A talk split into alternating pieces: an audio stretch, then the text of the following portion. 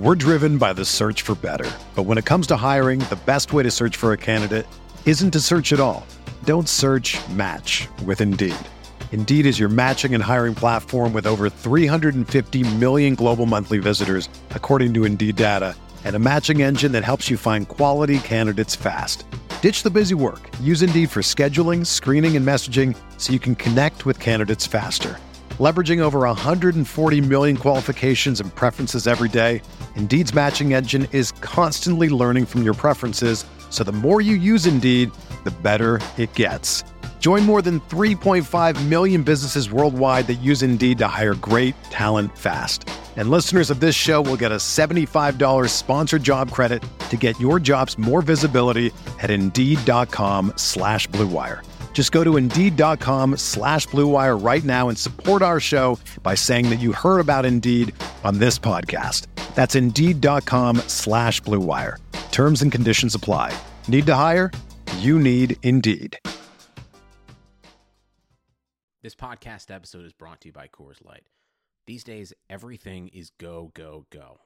It's nonstop hustle all the time. Work, friends, family expect you to be on 24 7. Well, sometimes you just need to reach for a Coors Light because it's made to chill. Coors Light is cold lagered, cold filtered, and cold packaged.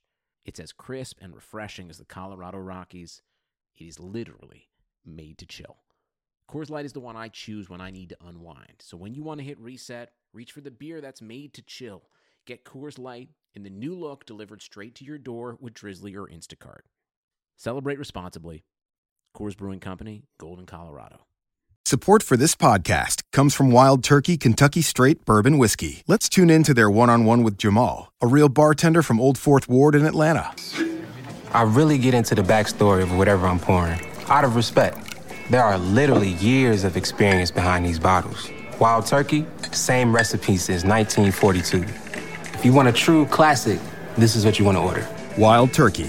Wild Turkey Distilling Company, Lawrenceburg, Kentucky. Copyright 2020, Campari American, New York, New York. Never compromise, drink responsibly.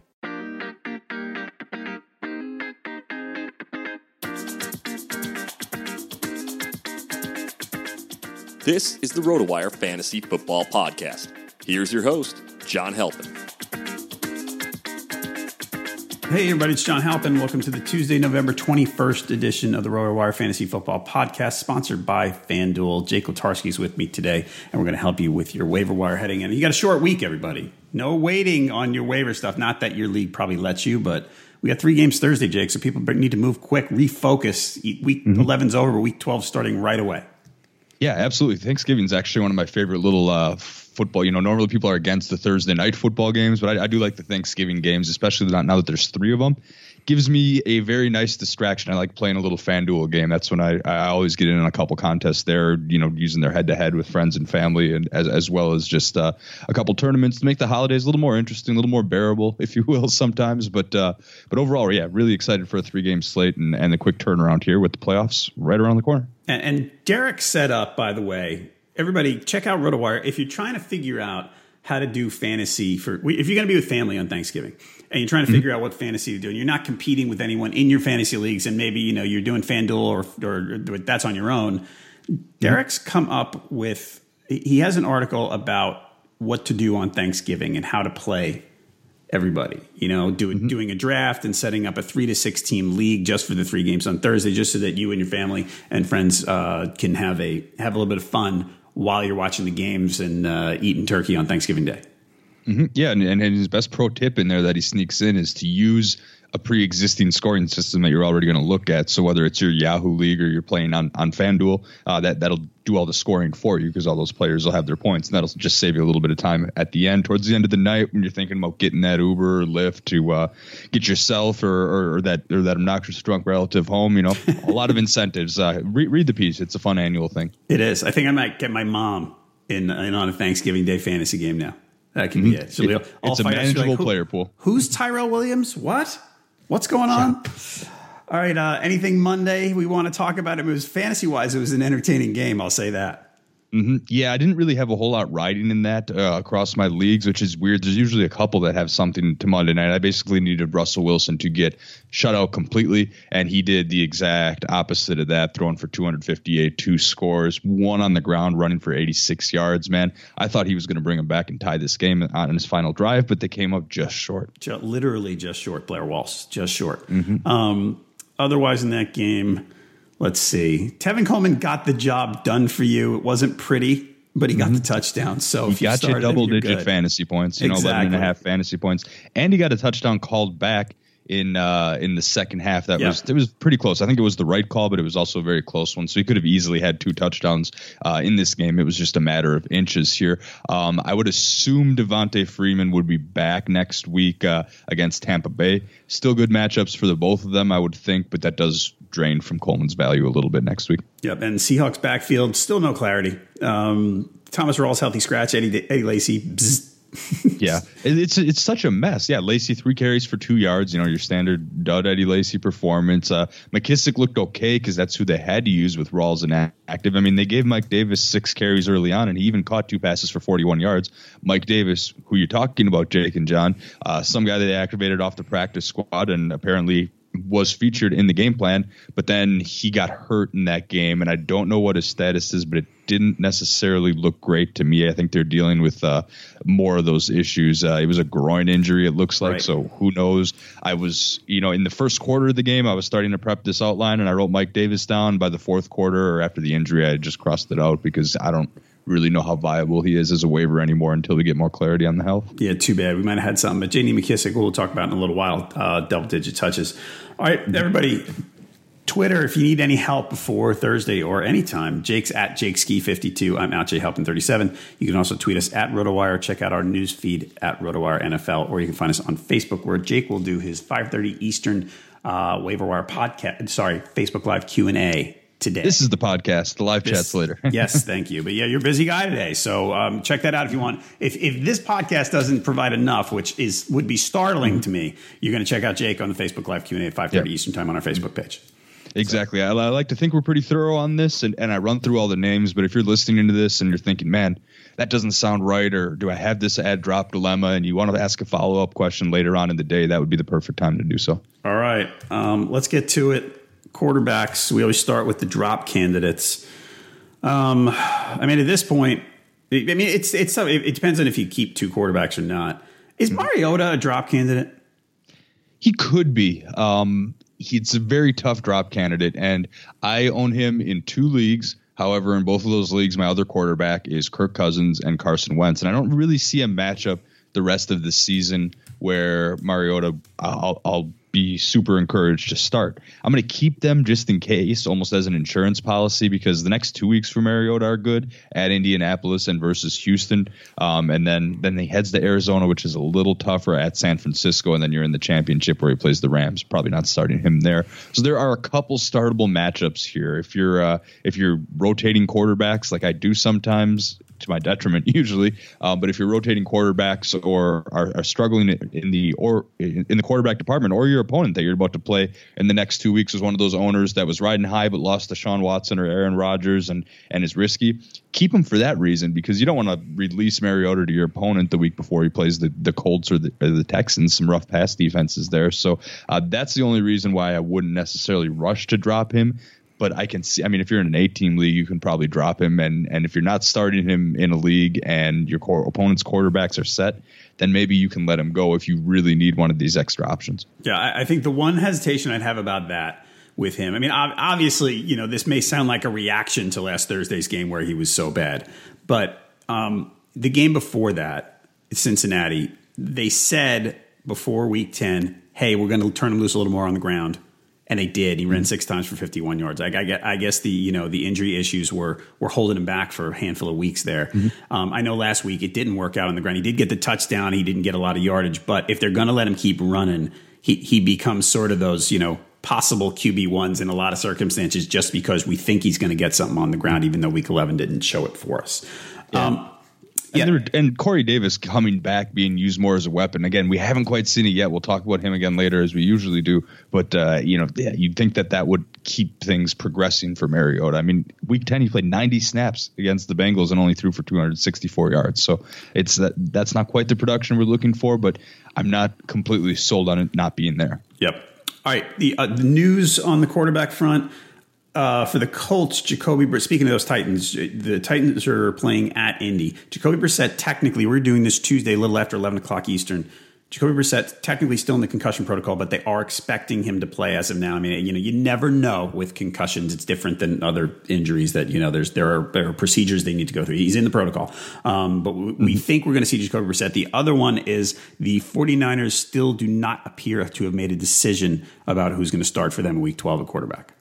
Mm-hmm. Yeah, that's a tough situation and maybe one to stay away from now because even Garoppolo, the upside might be limited there. But uh, related to the whole Jacoby Brissett concussion thing, of course, we've got Jay Cutler dealing with a concussion, um, and then Matt, of course Matt Moore came in to that game after Cutler managed to throw what was it three interceptions and accumulate all of like two fantasy points. Right. Um, so so much for streaming options there against a pretty soft Tampa Bay secondary, but uh, like Brissett Cutler's in that uh, situation of a, of a fringe streamer guy who's in concussion protocol and may not be available for your two quarterback leagues. All right. Um, the other one, let's see. Jameis Winston not ready, so we're going to see Ryan Fitzpatrick again. He's at Atlanta. The, the, Falcons' defense seems to be. I know they gave up 31 points last night, but they're still a little against Tampa. I, I think a pick is is with Fitz. It's always in play, right? Mm-hmm. So. Yeah, yeah. I, I, think the Falcons defense, of course, they're going to be way owned everywhere now, so the, it's not really a streaming option. But uh, oh, yeah, no. I guess Fitz. No, no, no. Uh-uh. You, Wait a minute, really? Really? Yes. I Even after on. Adrian Clayborn breaks out out of nowhere, seventeen percent ownership for the Falcons defense. Jeez. Oh, okay. Yeah. Well, wow. Maybe they might move to the top of the streaming defense. Mm-hmm. See, we're catching ourselves. I totally overlooked that. there we Think, go. Just one of those things where my gut instinct thinks, okay, the fantasy community is smarter than this. They're going to be rostered. Not, not, not quite the case. Wow. All right. So what else do we got here? Uh, the Bills. We're not sure yet, right? The, mm-hmm. I, we think it's going to be Tyrod. It's got to be Tyrod. I know. You would think. Mm-hmm. But if I, not, the Chiefs' defense is uh, is jackpot if it's Nathan Peterman again. Yes, so. absolutely. But uh, now, now the Chiefs' defense, on the other hand, is one that I do remember looking at, and I think that they are are, are quite owned yes. um, in that league. I'm looking I'm looking through that, and we're looking in uh, yeah 93 percent owned. So that's not going to be an option. Maybe Falcons against Fitzpatrick, but um, yeah, I don't know. The Chiefs defense has had there some games this year where when the Chiefs have gotten ahead early on, they've given up. Uh, the secondary has you know a lot a lot of points and yards towards the end of the game. So, um, you know, if you have to and are in a pinch, I'd be more inclined to stream Tyrod Taylor because of the rushing than I would be Peterman. They somehow haven't made a decision yet. It, the whole thing's kind of a mess to me. Um, Blaine Gabbert, Derek and I talked about him. He threw three touchdowns. And the thing is, Blaine Gabbert is not, he's not bad. He's, he's probably not a guy you want to start for your real life football team. But he's he's gotten beyond that oh he was a first round bust thing. And actually as a backup quarterback he's somewhat competent. And he runs it a little bit which is kind of nice. Mm-hmm. uh, however he's going to play again this week at home against the jaguars. Yeah so. best defense in the league. Highest scoring fantasy defense by just about any metric. Yeah. I don't think you can mess with that. Just bad. Um, the one guy i wanted to ask you about if you're going to stream um, and pick up somebody so the Raiders defense has been getting destroyed by opposing quarterbacks. Just mm-hmm. flat out killed. Brock Osweiler coming into Oakland. Could you? You could. I don't necessarily know if I feel all that great about it. Um, the, the, thing is, is I actually threw the Raiders towards the bottom of my streaming defense list because it is Brock Osweiler, and there the over under on that game is like 43 and a half. So there's not expected to be a ton of points being scored at all. So um, overall you know that's that's what's doing it for me. I mean but on the season you know through weeks 1 through 12 i mean the raiders have given up 17 touchdowns and they haven't recorded an interception yet. So that's skewing a little bit the fantasy points allowed to opposing quarterback numbers. But uh, the last two weeks they got they gave up 339 and three touchdowns to the patriots 311 and three touchdowns to the Dolphins. Uh, the Bills didn't do a whole lot, but then Alex Smith tore him up 342 and three yards. So uh, you're right on that. That uh, the, the, the recent sample size makes you think that the Raiders are are, are an opponent to target. So I could see it again if you're desperate, but um, I'd almost rather stream Tyrod Taylor if he starts. Um, you know, I, there's I think the, I would the stream options are, are, are pretty tough. I mean, it's one of those, as, as I say every week. Anyone, you uh, there are many people about which you can say he's a good DFS tournament play. Um, eh, but Osweiler, th- there's an argument for Osweiler, I guess is the way to put it. Running backs. Um, we're talking about drop guys, a couple of injuries. Chris Thompson out for the season. All right, D'Onta Foreman out for the season too. And I need to uh, apologize. Uh, listener Michael Herbert pointed out yesterday. Derek and I, I was red zoning Sunday. Um, I scanned the news yesterday morning before we started because we do it a little early, and we talked about Foreman and Miller, and you know Foreman had two touchdowns, and neglected to mention the potential Achilles injury, which I saw but didn't see the actual news that he might be out for the season. Mike pointed it out on Twitter. Um, so Mike, thanks a lot. So anyway, we are talking. Derek and I spent about a minute talking about Foreman and Miller yesterday, too, for for no reason because Miller's done for the year. Would you? Be interested if you are a Lamar Miller owner. Do you do you generally handcuff at this time of year and so sort of get rid of the the stuff on your bench that you won't use and try to handcuff instead? I don't know. I handcuff my absolute stud, unquestioned RB ones, but Miller's one of those fringe guys where I'm not necessarily sure um, with the way that offense typically operates that the backup running back to Lamar Miller is going to be more productive than one of the other options on the waiver wire that we'll discuss on a given week. So if they're one of my elite guys, like James Conner, I could see making a handcuff at this point in the year for Le'Veon Bell. Um, that that's one where you would do it, but going as far down as the Texans' backup running back, I'm not entirely sure. I'd, I'd maybe consider Blue and DFS if something were to happen to Miller, but uh, you know, don't get too excited about using my last bench spot on him. Yep, fair enough. Um, last week we were hits and misses. Uh, Perine was a hit. Latavius, uh, that's my guy. Latavius. We kept talking mm-hmm. about Latavius. That's that's the one thing. He's he's the only guy making me look smart this year. Um, mm-hmm. Perine, Woodhead, Jamaal Williams, uh, Rod Smith was just okay. I want I want to start here with let's go Perine.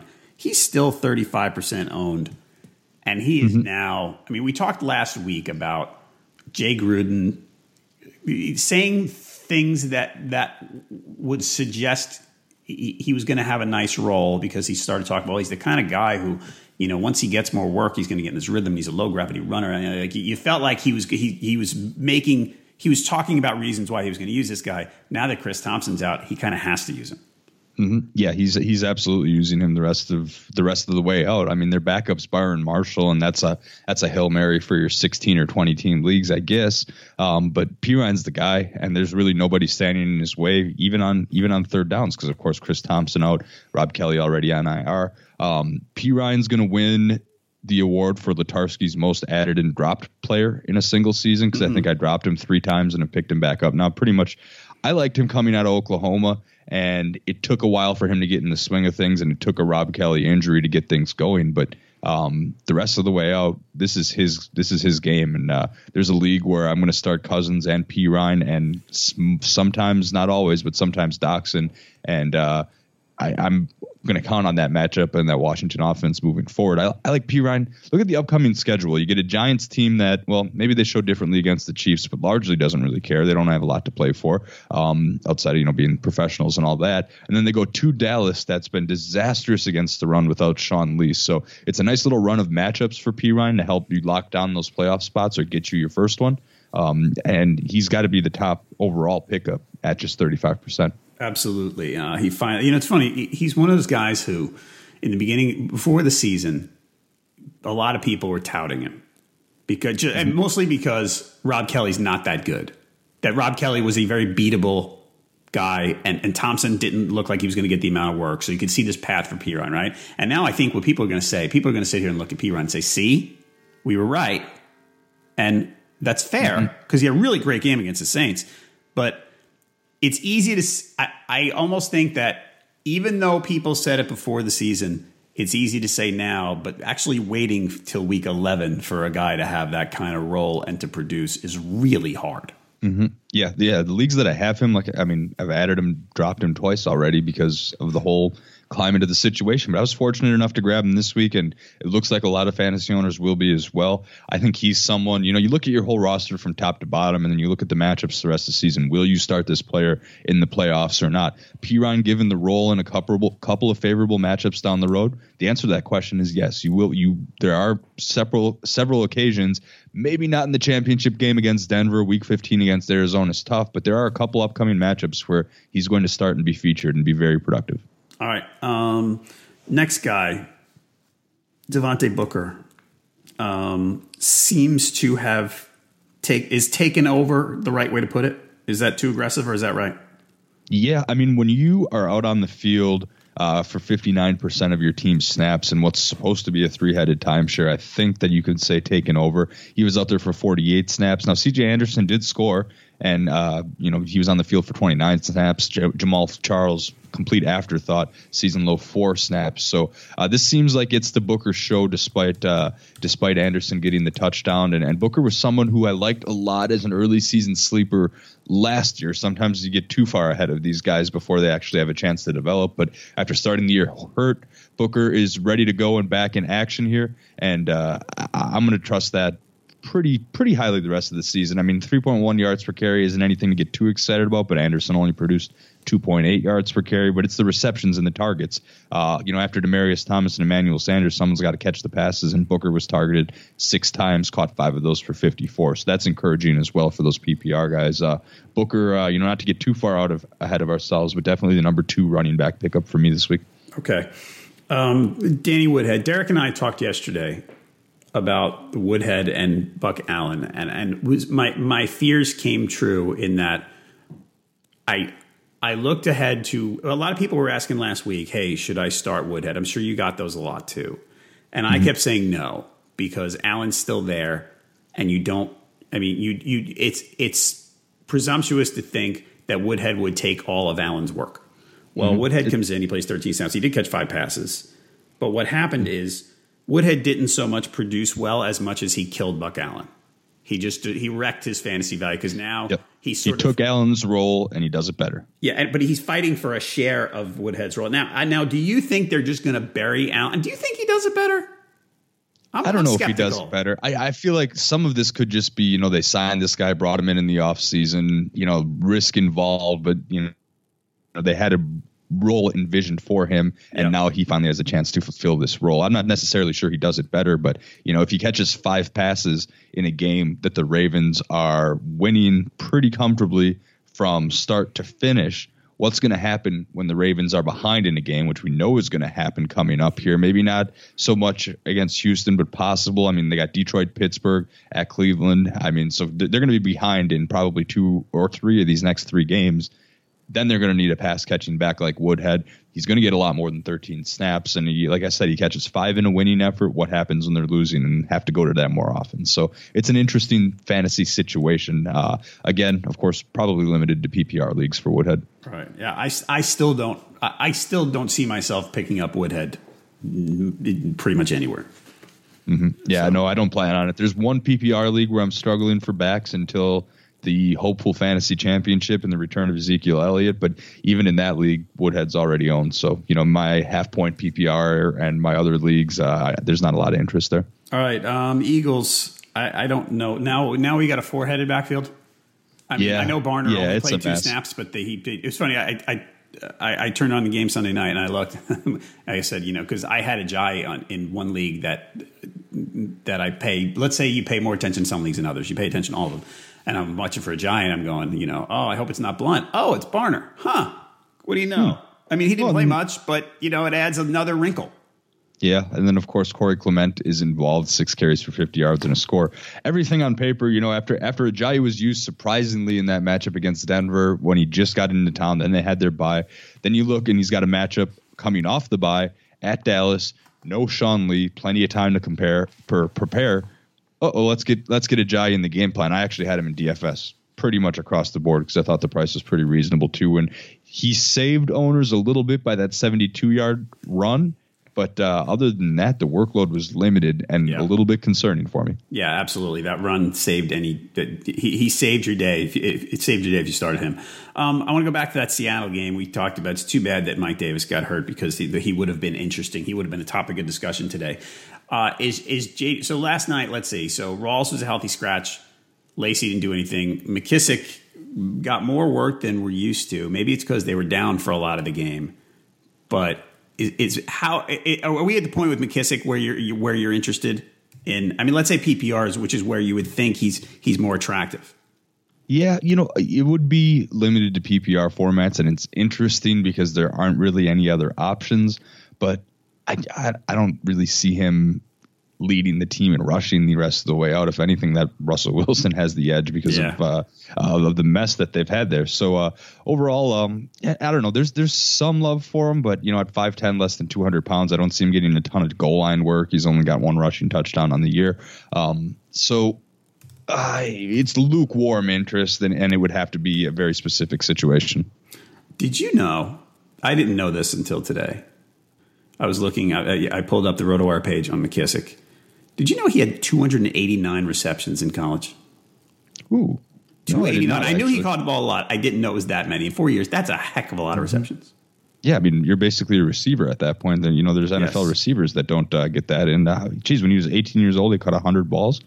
Right. Wow. Yeah, he's uh well he was a receiver, right? Wasn't he a receiver there? Hold, please. Multi multi position player is so he was kind of all over the place a little bit, but um first year he was a receiver and then he was a running back return specialist blah blah blah. I'm reading some uh, random stuff, but that's a lot of catches. All right, um, he's 9% ownership. The other guys I wanted to talk about after what happened to the Panthers in week 10 Jonathan Stewart getting 100 yards. Are you? Ba- I, I hesitate to get back in here. Yeah, you know, a lot of that was game flow, and they kept giving him the ball and running the ball. I still think uh, the number one fantasy producer the rest of the year, even in non PPR, is most likely going to be Christian McCaffrey. I just see him to continue to grow. Yeah, um, Stewart 36% ownership. Damien Williams 35%. Now Damien Williams, uh, we talked about yesterday. He had much better production than Kenyon Drake, um, but it was all on one play. Yeah, I think he has 69 yard run or something. So Damien Williams, don't get don't look at the production, get too excited because the snap it's still a timeshare there, and I think Drake had the much still a advantage. Yeah. Yeah. All right. Ah, Drake played pretty poorly, but yeah, still has the advantage. who th- top three. Oh, sorry, last guy I want to mention um, Austin Ekeler again. We talked about him last week because he got a lot of work against the Pats. Um, comes back this this week's hard to tell. Seemed like Gordon. While I was going to say while the game was still in doubt, it was Gordon, but it really wasn't in doubt. Do you have any interest in, in Austin Ekeler?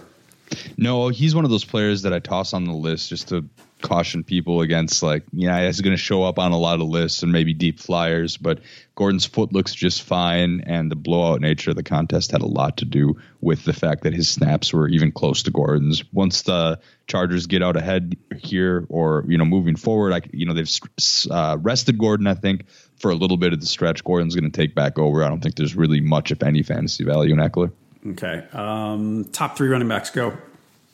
Man, one's Perine for sure. Two is Devontae Booker. Um, three, I guess, you know, I, I mentioned not liking it, but I guess I got to go Woodhead just because there aren't a lot of other options.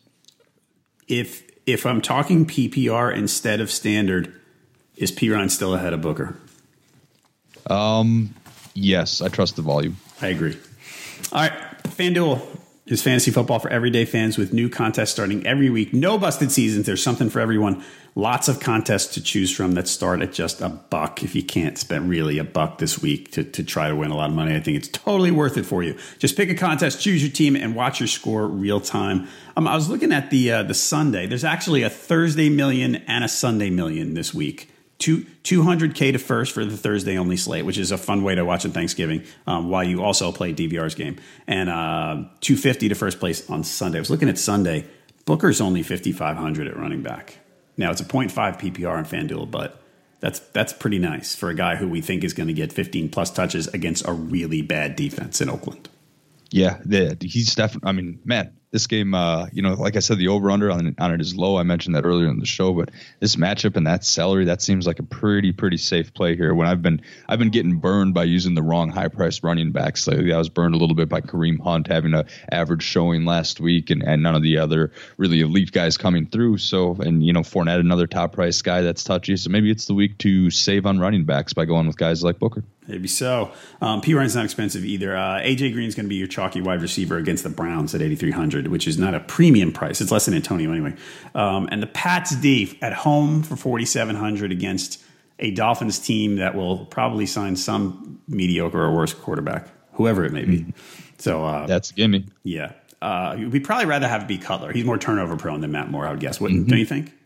Yeah, it's going to be sad for me when when Jay Cutler leaves the league and actually retires one day. I got so many good years as a Packer fan watching him throw us the ball over and over again, and it's still the same old Jay. I mean, three picks last week. Uh, yeah. You know, he, he, shows the flashes here and there, but uh, uh, man, I'll, I'll miss Jay Cutler one day. He was. I had him on a on a DFS lineup that the the, the rest of the lineup actually looked good. Yeah. But and and the logic was good because it wound up that Moore did okay. I had a Cutler and Landry. Mm-hmm. And then when I saw Cutler, I, like, I, you know, early, I said, I don't care if he throws three picks. He can just keep throwing all day and he'll be okay. And mm-hmm. then he wasn't. Folks, over two and a half million players have won a cash prize playing on FanDuel. To take advantage of our special offer for new users, sign up today at fanduel.com slash RW. You get a free six month RotoWire subscription plus a free entry into the NFL Sunday Million, which offers more than one million in cash prizes. And that's with your first deposit on FanDuel. Just visit fanduel.com slash RW, void where prohibited. So again, you want to make that deposit with fanduel.com slash RW. You'll get a free entry into the Sunday Million, and you're going to want to throw some money in on Thursday as well with that deposit money. Wide receivers. Okay, I have something that I never thought I'd ask. Could you drop Jordy Nelson in, let's say, a 10 team league? I think you could, which is a crazy thing to say. Would you? Um, would I? It depends who you can get, but do you think so? Could would you look at him in a ten team league? Look at Jordy Nelson's name on your roster and go, nah, I still can't do it. Mm-hmm. This is tough. Even after, you know, the really, really poor showing against Baltimore, I guess the back of my mind still wants to hang on to hope and the thought of Aaron Rodgers maybe coming back. Now the Packers have to win a game or two for that to even be viable. But in the back of my mind, there's a thought of Rodgers maybe coming back towards the end of the year and then giving Jordy Nelson some more value. We've talked about this in the past that compared to Davante Adams, Jordy Nelson's the guy that takes the biggest hit from Rodgers because Jordy's the guy that benefits from the pinpoint accuracy, back shoulder fades, the tight closed windows in the red zone. That's where Jordy thrives. Davante can thrive in the screen game. He goes over the middle a lot more. He's someone that Hundley loves to go to, but Jordy, on the other hand, just not producing. So if you're in a really bad pinch, I could see you um, making that move but I'd have a real tough time doing that. Of course, you look to your second kicker, look to your second defense, uh, any other receiver. There's no need to keep four different receivers on your bench at this point in the year unless you're really mixing and matching every week. Uh, I have a tough time doing it, but it's in play. Okay, fair enough. The other guy you can think of, Kelvin Benjamin hurt his knee. They said they were worried about the ACL, and it's not the ACL, but it sounds like he might be out for a little while. Um, we don't have a lot of clarity on it, but I don't know if you need to keep Kelvin Benjamin around right now, considering mm-hmm. the Bills' weird quarterback situation, um, Benjamin being hurt, playoffs coming up soon for you, et cetera, et cetera. Um, your boy Josh Doctson, pretty good. Pretty, pretty yeah. good. Mm-hmm. Yeah, he's starting to really uh, get after it again. Not a crazy explosive stat line, four for 81, I believe. Most of that was in the first half here. Um, but of course, the Redskins started playing much poorer in the second half, definitely towards the uh, back end. But uh, the team trends page on rotowire.com is is incredible. I can't tout that enough. Um, but you can look, I can just click Washington, wide receivers, percent of snaps. And since week seven, it's been 84%, 80%, 89%, 92%, 87%. And and the volume and, and the production hasn't been 100% there yet, but it's ticking up in the right direction. And then, of course, you have Terrell Pryor finally placed on IR with an ankle injury. I guess right. we could have thrown him on the drop candidates. I mean, we, we had him as a drop candidate weeks ago at this point. Um, but there's no lingering threat of that going on in the background. So you're looking at Josh Doctson 1A and Jamison Crowder 1B the way this is going. Actually, this past week, it was more Ryan Grant than anything else. But uh, Doctson is starting to gain the favor of, uh, of Cousins, and he's only going to get better and better the rest of the season. I use a one or two dollar lineup on FanDuel every single week with a Cousins Doctson stack, or at least get Doctson into one lineup because he's always fifty two to fifty five hundred on FanDuel, which is pretty cheap for a, for a wideout. And because one of these weeks he's going to go for one fifty and two scores, and he's gonna he's gonna win people tournaments and and lock up and decide playoff matchups here. Um, it's coming, guys. I really like him. All right. Um, yeah, you're going to get it one of these weeks. And and Ryan Grant, he did he had that touchdown. It was on a blown coverage, but you know, scores a score. Um, Corey Coleman. So Corey Coleman's interesting. They're playing the Bengals this week, right? So at home. Um, Corey Coleman comes back. He gets 11 targets, catches six for 80, and against against the Jags, that's pretty darn good against the Jags. And you say, hey, I mean, he's pretty clearly their number one receiver. So you think this weekend? I I mean, I'm thinking I haven't done my rankings yet. He's going to be in my top 30, absolutely, right? But Yeah, without a doubt. next week, Josh Gordon's back. Now we've talked about the fact that I I don't want really anything to do with Josh Gordon. I just don't. You know, ba- basically, I wouldn't invest anything, or, or including any sort of valuable, minimal value roster spot to pick up Josh Gordon because I just don't see this happening. But if you are Corey Coleman believer, this it, you at least have to acknowledge the threat from Josh Gordon. It's a threat, but I don't think Gordon comes in and cuts into the double digit targets of Coleman right away. I can see them more. Um, the bigger threat would be the six combined targets for Kenny Britt and Ricardo Louis in that game because when, if everything about Gordon we're hearing is true and, and that he's in really good shape and that he's fine with the speed of the game, um, he'll presumably eventually grow into that you know wide receiver role right alongside Corey Coleman, and both can be productive. A lot of that hinges on the uh, value of Kizer. I'm I'm almost as worried about the play of Kizer affecting Gordon's value than any any other history, which is uh, which is uh, crazy considering what's going on now. I own Gordon in our 14 team stake league. Um, again, need just took a flyer on him because why not at this point? If there's someone that you look ahead and aren't going to use the rest of the year, maybe go after him. You know, what's the worst that can happen? He's he's takes the spot of someone who's getting a running back or someone that's getting you five points a game on your bench. Um, so there's there's some appeal there, but uh, I still think Corey Coleman is the top and safer wide receiving target to look towards on this team. So the the thing I wanted to point out to you there, I agree with you on all this. Um, when Josh Gordon led the NFL in receiving in 2013, his quarterbacks were Jason Campbell, Brandon Weeden, and Brian Hoyer. Very fair. So now we could argue that at this point, Kizer's worse than all of them. Certainly more turnover prone. Yeah, I mean he, he's definitely more disaster prone, certainly. But I mean, one, but but again, Josh Gordon, I agree with you. Like basically, uh, you know, everybody talks about how he led the league in receiving. Yes, in twenty four in twenty thirteen, that's a long time ago, and I'm not saying maybe it'll happen at some point. I wouldn't bet on it happening now. So He's still young-ish. I mean, he's on the right side of Yeah. 30, so Sure. I hope he does well. I really do. Just, you know, no thank you for fantasy football 2017 on that. Um, all right. So the Giants, Sterling Shepard, what a weird one. Sterling Yeah. Shepard was, everyone was fired up about using Sterling Shepard because he had gotten so many, he, he gotten so many looks the week before. And then he was, Sunday morning news breaks that he has migraines. He's not going to play. yeah, is that Percy Harvin or Yeah, it's terrible, and he's not nearly as fast as Percy Harvin. Um, the other guy, I mean, no way. They're playing at Washington Thursday night. Yeah, I'm not no, touching. Thank you. No, no Tavarres King, no Roger Lewis. The, No. You know, the big, the biggest downside of the Shepard injury is that made me like, oh man, I got to put Evan Engram in as my flex over guys like Latavius Murray and Yeah. Duke Johnson.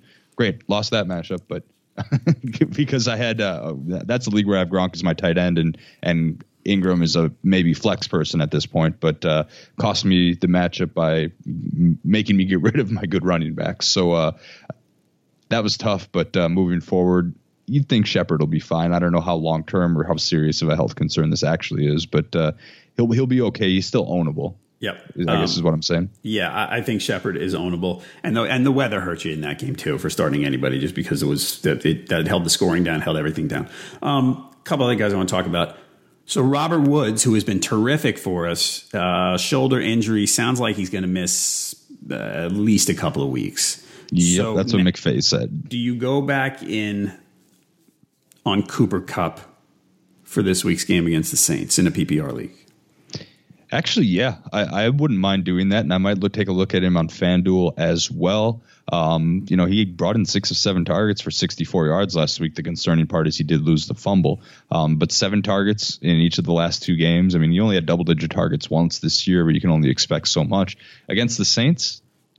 Again, the defense is much better than people have historically put in their mindset for uh, what the Saints are as a defense. But I don't know. I think Cooper Kupp could be a viable option this year. He could be a third wide receiver in a 14 team league. I mean, right now in our stake league, my wide receiver three is Ted Ginn, and I'd probably rather have Cooper Kupp in that spot. And Cooper Kupp, 51% owned on Yahoo, everybody.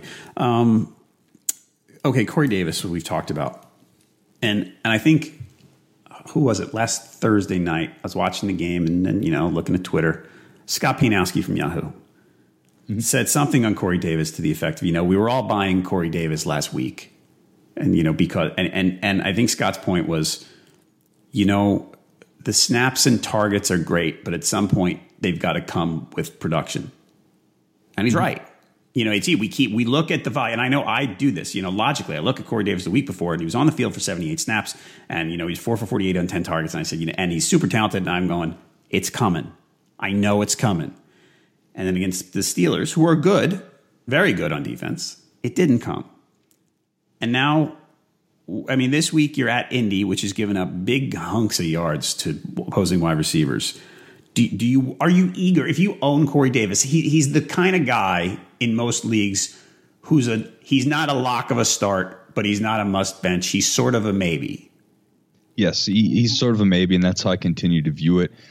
I can see wide receiver three type spot if you have to, but I'm going to bench him this week, see how he does against the Colts. That's going to be the litmus test for me. If he has another one of those fancy, um, you know, almost double digit targets but doesn't produce anything, then I probably sit him. If he actually shows, takes a few steps in the right direction, and him and Mariota are able to connect, then I'll definitely be trotting him out there against Houston, who also has given up big chunks of yardage in the passing game towards the, the end of games a lot this year. So I don't think you can cut Corey Davis, but I'm trying to keep him out of my starting lineup if possible. See, I really, I really want to play against the Colts. I, I mean, it depends on what else I have, obviously, mm-hmm. but So like I'm starting I Mike want Evans. I'm starting Mike Evans and Juju Smith Schuster, and then my flex spot it's between Corey Davis and DeVante Parker. So that's what I'm looking at. Parker kind of a letdown last week, although he did play a little bit better with Matt Moore in the game, which is interesting. So that's my current dilemma for a wide receiver, unless I go to one of my running backs, which is looking more likely. and Juju's at home against the Packers. Mm-hmm. That seems like I gotta gotta throw him in there. And Parker is at the Pats. Parker's an interesting one because he's another one. You, you've seen, I mean, the work, it hasn't been like David's interesting, but, you know, there's a lot of potential there. And mm-hmm. you look at the Pats numbers, it, you're tempted to fall for the Pats numbers and say it's a good matchup, but it's not. The Pats defense has been playing a lot better lately. It's, it's kind of, mm-hmm. you know, a switch flipped somewhere along the way with them. But, but, but more accurately, the the coaches figured it out like they always do every year whenever they have problems with the Patriots. But Parker, there were some rumors last week, some stories that were saying, remember in the offseason, everybody they were talking him up and he's going to be a mm-hmm. monster and you know, he's he's figured it out. And then last week, some one of the coaches said something to the effect of, you know, it basically it hinted at some motivation issues that well, maybe it's you know they they need to get more out of him, and you go, oh no, not this, not again. Yeah. Yeah, we got to go to this. I mean, he was someone I was just so excited about in the preseason just because of the way that Jay was looking at him. He was looking at him almost like he used to look at Alshon Jeffery, and I thought this was going to be a situation where they forced him the ball a lot. Now, his snap count is still solid. He's still out there on the field, 57 snaps last week, actually more than Jarvis Landry, you know, over 50 in three straight weeks. So ever since he's come back, he's been out there on the field. But they're looking to Kenny Stills more, who is, uh, what, what do we have here? 39% owned. And I guess I guess maybe in play. But if I'm a Parker owner where I am in two leagues, I actually traded him for Joe Mixon straight up in a league last week, right before the deadline. And um, and if I'm, I still have him in two leagues because I got way too much of him this this off season and draft season. Um, I wouldn't drop him for Stills outright. I still like his ceiling a little bit better. All right, and uh, you mentioned Stills. Other guys I want to sort of some housekeeping guys, low ownership. The last three guys: Dontrell Inman, thirteen percent; Bruce Ellington, seven percent; Zay Jones, seven percent. They got some some looks last week. Any interest in any of them? I, I you know I think you have it in a pretty correct order there. I guess Inman would be kind of the guy here, but yeah, I don't get excited about it really. Okay. Um, top three. Doctson's obviously your first wide receiver. Mm-hmm. Who's second? Um, I'm gonna go Coleman followed by Kupp. Okay. Got it. All right, I'm writing it down. Uh, tight ends drops. A lot, most tight ends are drop candidates, but I mean, at, at, this point, if you're not starting them in the playoffs or you have a reliable, I mean, there's probably five or six owners that can cut their tight end to, you know, the Kelce, the Gronk, Ertz, those types of owners. Uh, the you know Jimmy Graham owners. He left and came back to that game last night. He looks like he's fine.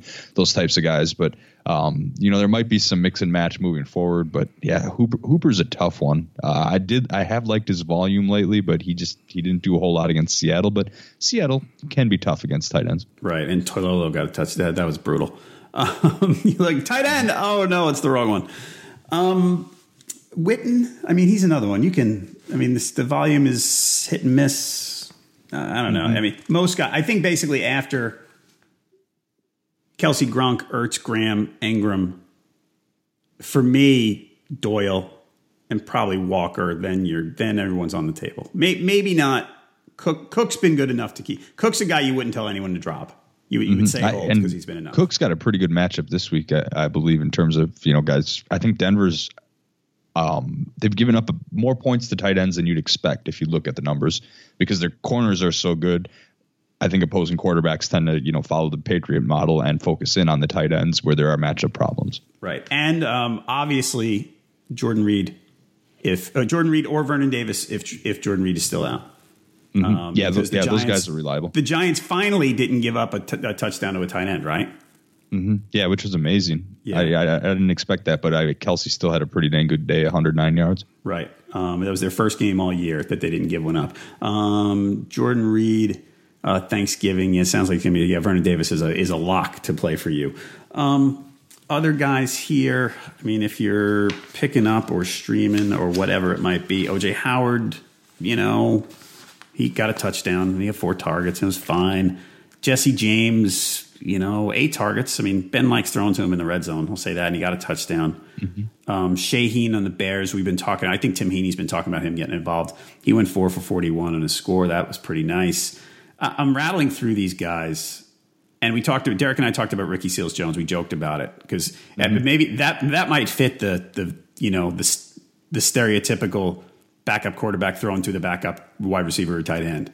Mm-hmm. Second, know? third team offense at this point, really. Right because um, he's behind he's behind Gresham and Niklas on our depth chart still, and Gabbert's the third, so third string, the third string. Do any of those guys interest you? I mean, they don't interest me this week.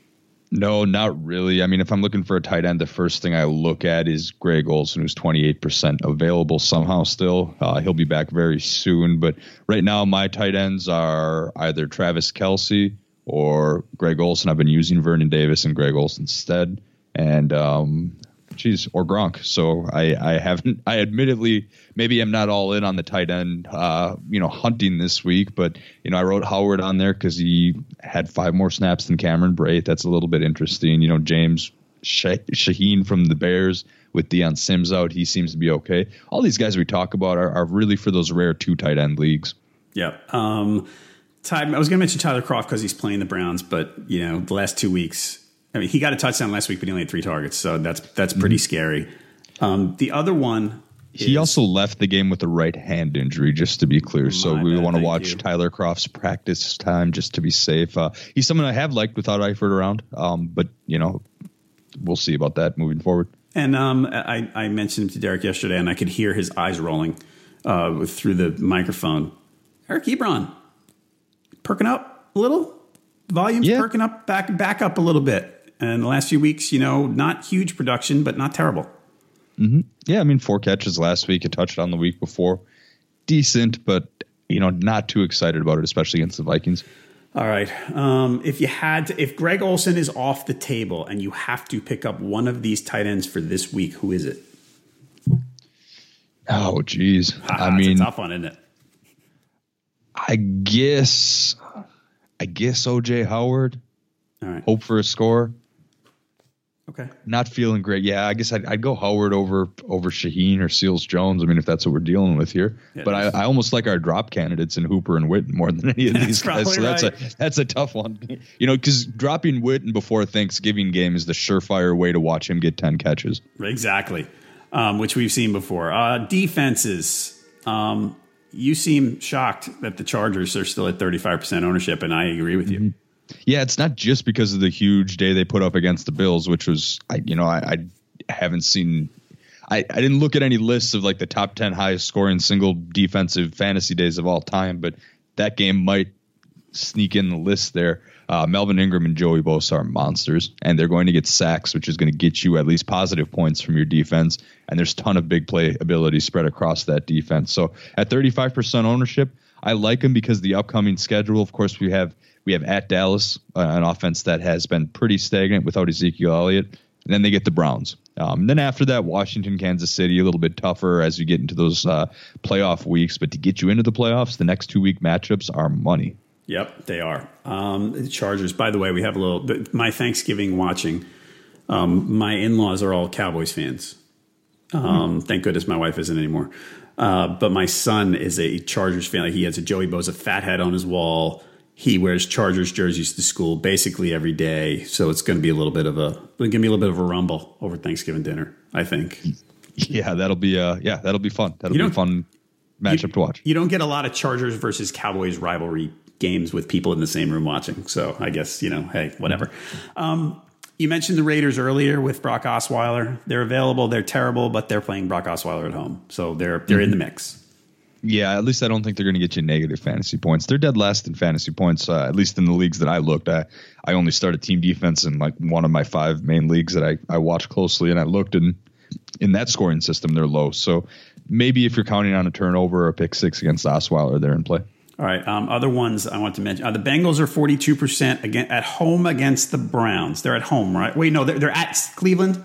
No, they're at Cincinnati. Sorry. Um, so that's, I mean, that's certainly in the mix. The Titans are at Indy. I would say just watch. If Brissett is out, they're in play, even though they're another bad defense.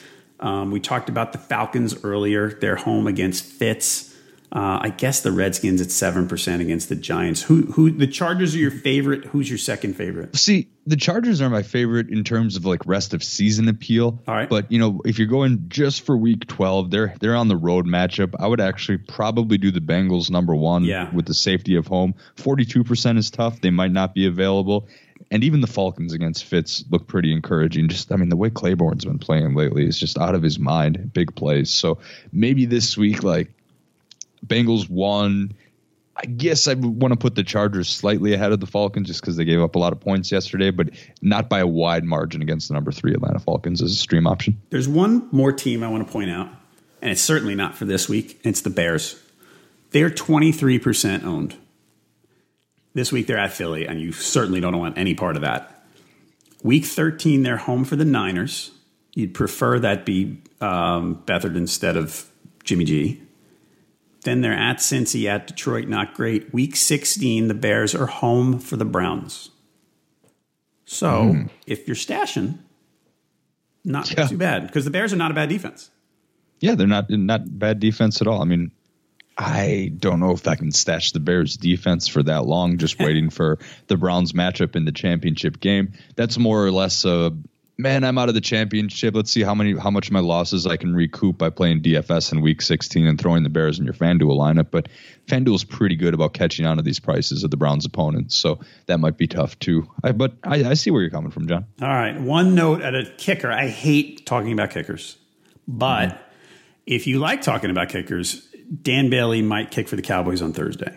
Now, the mm-hmm. matchup's not great, as we discussed, but Dan Bailey's a pretty good kicker, tends to kick a lot of field goals Indoors. indoors. So, you know, just watch that. If you if you were one of those people who owned Dan Bailey earlier and somehow kept him on your bench or whatever it might be, Dan Bailey might kick on Thursday. Listeners to our podcast, everybody can get a free 10-day RotoWire trial at rotowire.com slash pod. No credit card required. So you can check out nearly all the features on the site, including team trends, all that stuff that Jake talked about. Check it out now, rotowire.com slash pod. Um, so in addition to our 530 Facebook Live Q&A, what else you got going on, Jake? Mm-hmm. Well, I'll be watching the NFL news and staying on top of any situation that changes. Hopefully, the two quarterback things get get us some more clarity uh, towards the start of the chat. But anything you want to talk about there? Uh, there's UFC in Shanghai this weekend in the middle of the night, so uh, you know, kind of watching that for that a little bit. In addition to college basketball being in full swing, I mean, we got Battle for Atlantis, PK 80, all these early season tournaments. I mean, we saw the Champions Classic last week, the Hall of Fame Classic. Um, it's it's good for college basketball. Good non-conference litmus tests are coming up for a lot of these teams, so staying tuned into that as well. I you know I, am all over the place here at RotoWire. Of course, getting the football things. Uh, football is always going to be my favorite sport at heart here, but continuing to watch the rest of those for you guys and uh, can answer your questions in that area as well. I have a good friend who lives around here. His name's Kurt Pyers and Kurt Kurt is a he, he, syndicates TV shows. Like he helps with programming and production and things like that. He mm-hmm. one of the con- consulting jobs he had every year for a long time was to secure the teams for the Great Alaska Shootout. so so basically, you know, one year I ran into him at the airport. So the Friday after Thanksgiving every year, he had to go. So he's like, you know, where are you going? Oh, Anchorage. Anchorage. Good luck. Yeah. Hey, that'd be a, that wouldn't be such a bad gig. No, be it'd be fun. But it was so funny because you know you try to get what a big team, let's say, you know, hey, Louisville's our headliner, and then I talk to you know Southwest Directional State something, you know, because you're not going to fill with eight superstar teams. So, mm-hmm. but yeah, it's kind of cool that he know, like, oh, who are you going to get this year? Why don't you call this one? Like, not that I had any input, but it was fun to talk about. Okay, everybody, if you like this podcast, we would appreciate it if you leave us a review and a rating. Um, you've been doing that a lot, and, and, we thank you so much for it. And we thank you for listening to this edition of the RotoWire Fantasy Football Podcast, sponsored by FanDuel. This week, we're going to change the schedule a little bit. Tim and I are going to go on Wednesday afternoon instead of the usual Thursday because it's Thanksgiving and you don't want us to work. But we will be previewing the three Thursday games. We're going to focus on that instead of doing the usual game by game preview. We're going to focus on the Thursday games. We're going to do this Wednesday, probably in the afternoon. So you should see it three or four o'clock Eastern, something like that. So come on and check it out. Um, thanks a lot for Jake Latarski. I'm John Halpin. See you on Wednesday. Everyone is talking about magnesium. It's all you hear about. But why? What do we know about magnesium? Well, magnesium is the number one mineral that 75% of Americans are deficient in. If you are a woman over 35, magnesium will help you rediscover balance, energy, and vitality. Magnesium supports more than 300 enzymatic reactions in your body, including those involved in hormonal balance. From functional medicine doctors to mental well being and female hormone experts, we all know that magnesium is the one mineral to improve all aspects of well being and health. But which one?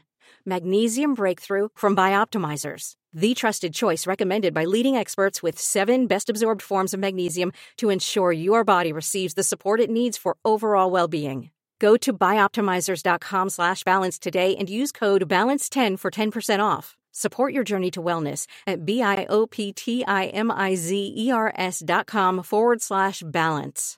Magnesium Breakthrough from Bioptimizers, your foundation to optimal health and vitality.